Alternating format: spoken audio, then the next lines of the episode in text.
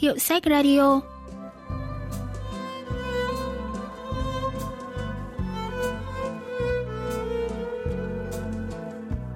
Thanh Tâm xin chào quý vị và các bạn.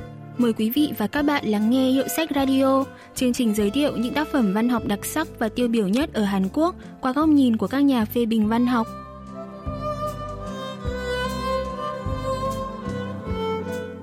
Chuyện ngắn Văn phòng môi giới nhà đất của nhà văn Y Tae-chun xuất bản năm 1937 lấy bối cảnh một văn phòng môi giới nhà đất ở Seoul có ba người đàn ông đứng tuổi là ông An, ông So và ông Park. Chủ văn phòng là ông So, từng làm quân nhân trong triều đình thời hậu Choson 1897-1910. Sau khi Nhật Bản xâm chiếm bán đảo Hàn Quốc, ông mất việc và chuyển sang làm nghề môi giới nhà đất. Ông An buôn bán đủ thứ như vải vóc lên dạ, nhưng rồi cũng sạt nghiệp còn ông Park đang học để xin đăng ký văn phòng dịch vụ làm hồ sơ.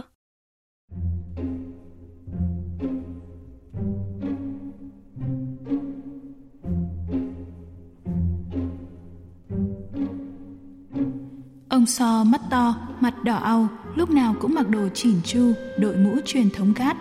Ông hay ngó ra ngoài nhìn đường như chuẩn bị tinh thần đón khách đến xem nhà. Ban đầu, ông chỉ mở văn phòng để lo trang trải sinh hoạt hàng ngày, rồi dần dần xây được cả chục căn nhà ở phường Ga Huê. Mấy năm sau còn mua được đất gần khu Trang Đông. Đã có một thời ông So cũng dắt dao bên lưng, miệt mài trao dồi binh pháp ở doanh trại. Chỉ cần hô một tiếng là tưởng như núi lở sông rời – Vậy mà giờ đây, ông chỉ cai quản một văn phòng môi giới bé con con, phải vâng dạ đi theo kiếm nhà cho cả kỹ nữ, gái làng chơi, thậm chí là làm đủ những việc vặt vãnh người đời sai khiến. Nghĩ đến đó mà có lúc ông thấy buồn tới chảy nước mắt. Nhưng rồi ông lại tự động viên mình. Tiếc mấy cái chuyện quá khứ làm gì, lo cho cuộc sống bây giờ trước đã. Khà khà. Ông So quyết định sẽ sống thoải mái trong suốt phần đời còn lại, nên vốn đã hay đùa cợt lại càng chăm kiếm chuyện tếu với khách lùi tới văn phòng hơn. Trong các vị khách hay ghé thăm, ông không hài lòng với ông An, ông bạn lúc nào cũng chề môi chửi thề mẹ kiếp sau mỗi câu nói. Này, đồ nhạt nhẽo kia, mua rượu cho nhé. Không thể uống rượu của ông. Hình như ông An bực mình vì bị gọi là nhạt nhẽo. Ông suốt ngày tụ tập chơi bài thì người mẹ quá cố của ông sẽ hồi sinh chắc. Ông So lấy mũi chân đạp chiếu bài khiến ông An mặt đỏ phừng phừng, thở hổn hển rồi lượm từng món đồ cá nhân như quạt, bao thuốc lên và lạnh lùng quay gót ra về như không bao giờ muốn trở lại nữa. Còn một vị khách nữa là ông Park. Ông này có cháu làm ở tòa án nên muốn mở văn phòng công chứng, lúc nào cũng kè kè cuốn sách quốc ngữ, khi đó là tiếng Nhật để học thi, nhưng có vẻ để xin được giấy phép vẫn còn phải chờ đợi dài dài. Ba ông An, So Park hầu như suốt ngày chỉ chơi không ngồi rồi ở văn phòng nhà đất. Ba Mino, giáo sư khoa ngữ văn trường Đại học Seoul giới thiệu thêm về các nhân vật này.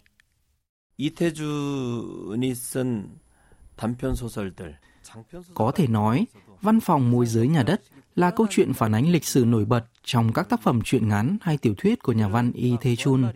Tất cả các nhân vật trên đều từng có chút chức tước thời hậu Joseon giai đoạn từ cuối Joseon tới Đại Hàn Đế quốc, cuối thế kỷ 19, đầu thế kỷ 20. Ông An đỗ đến vòng sơ thí, Chosi, ông So giữ chức tham nghị, trà mươi, một cấp bậc phong cho quân nhân thời xưa. Nhưng Hoàng Triều đã sụp đổ, bán đảo Hàn Quốc bước vào thời kỳ Nhật trị và chuyển hóa thành từ bản chủ nghĩa. Những người như ông An, ông So, ông Park đều trở thành người cũ, tuy đã hết vai trò, trọng trách, nhưng vẫn phải cố bám theo luồng sinh khí của thời đại mới. Nhưng thời đại có đón nhận họ không? Câu trả lời là không. Cuối cùng bà con người ấy cứ phải sống lay lắt và bám víu vào văn phòng môi giới nhà đất kia như muốn níu kéo những tia hy vọng cuối cùng.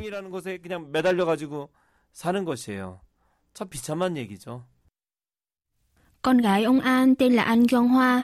Ban đầu cô này từng hoạt động trong đoàn múa thô thổ nguyệt, rồi nghe nói tới làm việc ở Osaka rồi lại đến Tokyo. Năm sáu năm sau, cô trở về Seoul với tư cách nghệ sĩ múa nổi tiếng ở thủ đô. Khác với ba ông già cũ kỹ, nhà văn miêu tả nhân vật người con gái An Kyung Hoa thuộc lớp người điển hình của thời đại mới, đại diện cho thế hệ cận đại. Vào những ngày cô có lịch biểu diễn, ông So còn năn nỉ ông An cho đi xem cùng. Còn ông An cũng nở mày nở mặt những khi nhìn thấy ảnh và bài phỏng vấn về con gái trên báo, hoặc những khi ông phát vé miễn phí cho bạn bè.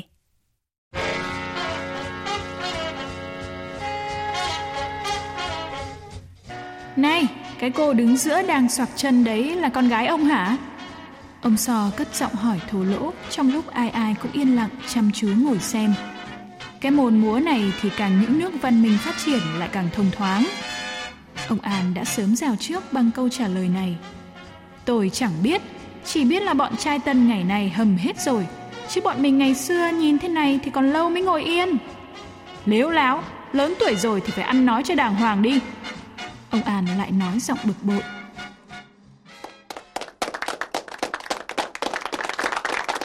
Đến lúc hết vở diễn, đèn bật sáng thì ông Sò lại nói Đáng nhẽ nên làm diễn viên thì tốt hơn Dù sao thì nữ diễn viên cũng không phải soạc chân rộng như thế Cái lão già này hết chuyện để nói hay sao mà cứ xen vào việc của người khác thế hả? Lão chỉ biết mấy cái chuyện nhà cửa Chưa am hiểu gì được sự đời Không thích xem thì đi ra ngoài Thế ông thì biết à? Cái đồ nhạt nhẽo Ông Sò nghe thấy chỉ biết mấy cái chuyện nhà cửa Cũng nóng mặt vụt đứng dậy bỏ về sau lần đó, ông An không thèm đến văn phòng của ông So gần một tháng liền. Giáo sư Bamino phân tích về chi tiết ông An và ông So đi xem buổi biểu diễn của con gái ông An. 예술도 예술의 개념이 변해가는 것을 qua chi tiết này, ta có thể thấy sự khác biệt giữa các thế hệ cũng như những thay đổi trong quan niệm về nghệ thuật của từng thời đại. Từ những năm 1920 đến những năm 1930, người dân Hàn Quốc mới có thói quen đến dạp hay nhà hát để xem phim hoặc biểu diễn văn nghệ. Những khán giả của thế hệ cũ như ông So, khi chứng kiến sân khấu mới mẻ này chắc chắn sẽ không giấu nổi sự ngỡ ngàng và tư duy phê phán thủ cựu. Qua chi tiết này, người đọc cũng thoáng bật cười trước tấm lòng yêu con, muốn bênh vực con gái của ông An và thái độ hàn học khó chịu khi chứng kiến làn gió nghệ thuật mới của ông So. 서참이의 모습이 이렇게 대립하는 것을 보는 아주 재미있는 장면이라고 할 수 있어요. Thực ra thì ông An cũng có nhiều chuyện để bụng với cô con gái Kyung Hoa. Rõ ràng cô hay đi diễn từ Bình Nhưỡng cho đến Daegu, còn khoe là mở viện nghiên cứu, mua máy hát, chứng tỏ cũng dư dật nhưng chưa bao giờ cho bố đồng nào. Bộ quần áo này cũng nhau nhĩ cũ kỹ hết cả rồi, không biết là do bông bên trong xẹp hay do tuột chỉ nữa. Chắc phải mua cái áo mới mà mặc thôi. Vâng, con cũng định mua cho bố đây. Cô con gái nói khơi khơi thế thôi, nhưng gần đến mùa đông rồi mà ông An chờ hoài vẫn không thấy có bộ cánh mới nào. Đó là chưa kể ngay cả tiền sửa cái gọng kính thôi, nhưng con gái cũng đưa nhỏ giọt. Ơ, 50 đồng mà không sửa nổi cái gọng kính hả bố? Giờ đâu phải lúc bố tính toán thiệt hơn. Riêng tiền bảo hiểm của bố một tháng cũng hết ba hào 80 đồng rồi. Cái đó thì liên quan gì đến ta? Tất cả là vì bố chứ còn ai nữa. Ông An nghe vậy có cảm giác như con gái đang dục mình chết nhanh để lấy tiền bảo hiểm. Nghĩ cho ta thật thì chi bằng lúc ta sống hãy đưa ta thêm một đồng còn hơn. Nghĩ vậy nhưng ông không dám nói thành lời. Còn về cái, nhất là con gái, chẳng được nhờ cậy gì cả. Cần phải kiếm tiền.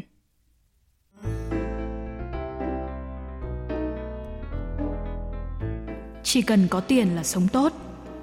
Lúc rảnh rỗi, ông An thường đi dạo và thăm thú những con phố, những ngôi nhà cao tầng mới xây để tìm hiểu về văn hóa xây nhà mới của từng khu phố. Chỉ cần ông không để ý chút thôi là ngay sau lưng sẽ lại có chiếc xe con bóng lộn bấm còi inh ỏi. Cơ mà nó cứ nhảy vọt ra như con châu chấu vậy. Nhìn vào trong xe, ông thấy gã lái xe đang trừng mắt nhìn mình. Đằng sau đó là một người đàn ông trung niên ăn mặc bảnh bao, tay đeo đồng hồ vàng ngồi cười tủm tỉm. Này mai nữa là đã thành 60 rồi, mẹ kiếp. Ông An thấy tiếc nuối khi tuổi già ngày càng đến gần, ông khao khát kiếm tiền dù chỉ là 10.000 đồng để có cơ hội hòa nhập với thời đại mới này.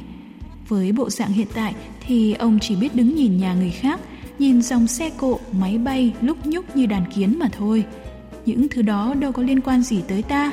Phải có tiền, phải cầm tiền trong tay thì mới hòa nhập được với dòng trẻ kia. Ta có khác gì xác chết đâu. Không biết đã bao nhiêu lần ông An tự vấn mình. Nhưng ông chắc chắn rằng chỉ cần có một tia hy vọng thôi là ông sẽ hết mình đến cùng. Ông tự tin và hào hứng lắm. Ấp ủ khao khát kiếm tiền mãnh liệt đó, ông An vội sáng mắt khi được ông Park mách cho nguồn tin mới. Đây là tin của một nhân sự cấp cao làm ở tỉnh, rằng người ta sẽ xây dựng một thành phố cảng giống như Najin thứ hai ở vùng Duyên Hải miền Tây. Ông An thấy giật giật bên thái dương.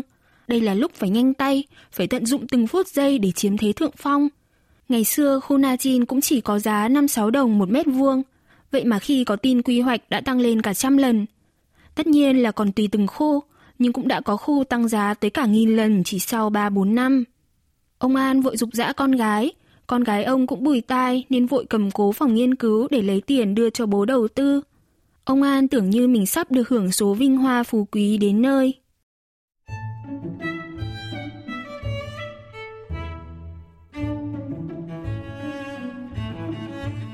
Cái lão sò chuyên khinh thường ta, nhất định ta sẽ mua nhà to hơn nhà lão cho lão biết mặt. Cái ngữ như lão cũng chỉ là con buôn đi môi giới nhà đất mà thôi.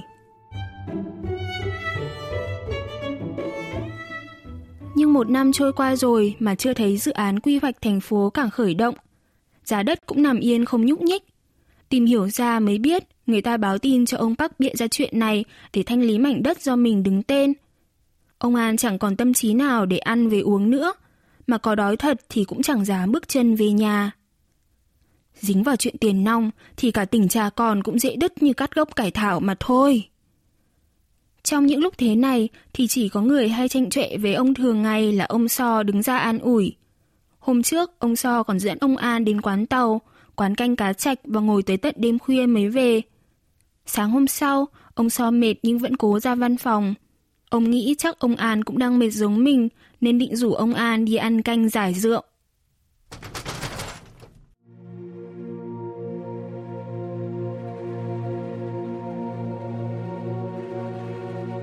Đẩy cánh cửa phòng ông An, ông So giật mình khi thấy bạn mình nằm cứng đơ, miệng trào máu, mặt màu cho xám, trong phòng lạnh tanh mùi tử khí.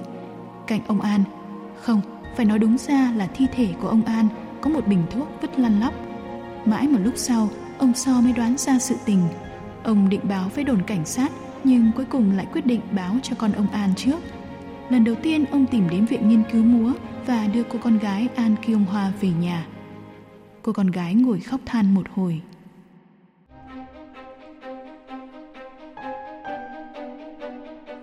Cháu mau báo với chính quyền đi. Không, bác đừng làm thế. Là sao? Còn danh tiếng của cháu nữa chứ. Danh tiếng gì nữa? Cháu nghĩ cho danh tiếng mà để bố của mình ra đi như thế kia à? Cô An Kiều Hoa lại nằm vật ra mà khóc lóc một hồi. Ông sò định ra về thì thấy cô biếu lấy chân ông thật chặt. Mong bác cứu cháu, cứu cháu với. Được rồi, bác sẽ giữ bí mật, nhưng cháu phải làm theo lời bác nhé.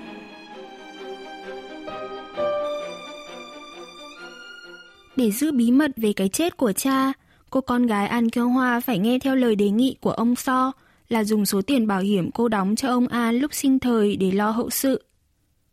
Sinh thời ông ấy thèm có một chiếc áo mới, nên cô mua cho ông ấy một cái áo lông cao cấp mặc bên trong. Bên ngoài thì mua bộ áo liệm bằng lụa tốt. Phần mộ cũng làm cho rộng rãi cao giáo.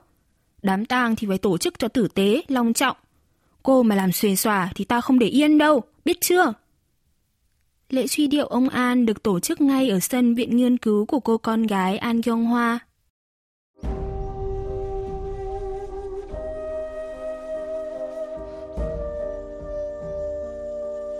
Ông Sò và ông Park uống thật say.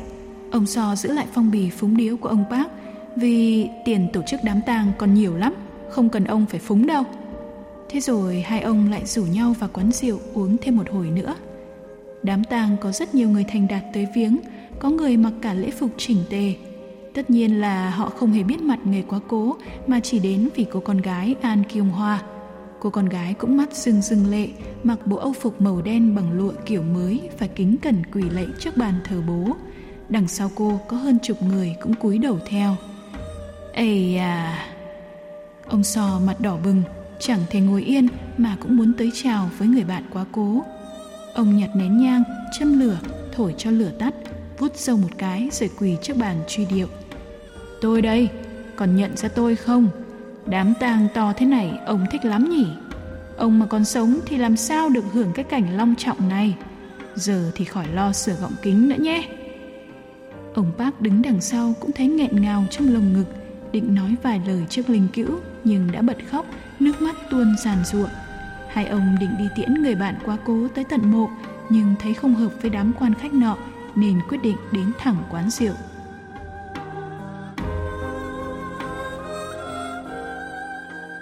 Nhà phê bình văn học Tròn Soyoung bình luận về chi tiết cuối chuyện. 사실은 안초 씨의 죽음 이후부터 장례가 치러지는 과정이 이 작품 안에서 가장 비정한 장면이라고. Tam tang của ông An là cảnh vô lý và cũng ngầm ngùi xuất xa nhất chuyện. Tam tang được tổ chức đời long trọng, quan khách đến viếng lũ lượt, nhưng chẳng ai biết và thật sự quan tâm tới ông. Đó chính là sự ngoảnh mặt, sự ngó lo của xã hội còn hiện đại với những con người xưa cũ như ông An, Hình ảnh hai người bạn của ông là ông So và ông Bác không tiễn bạn ra mộ mà đến thẳng quán rượu cũng thật xuất xa. Tác phẩm này được viết trong bối cảnh những năm 1930, nhưng những câu chuyện về khoảng cách thế hệ, sự lạc lõng, cô đơn về tinh thần, thiếu thốn về kinh tế của lớp người cao tuổi cũng không hề xa lạ với xã hội hiện đại ngày nay. 풍경이 지금 우리 삶과 겹쳐지는 대목들이 아주 씁쓸한 여운을 남깁니다.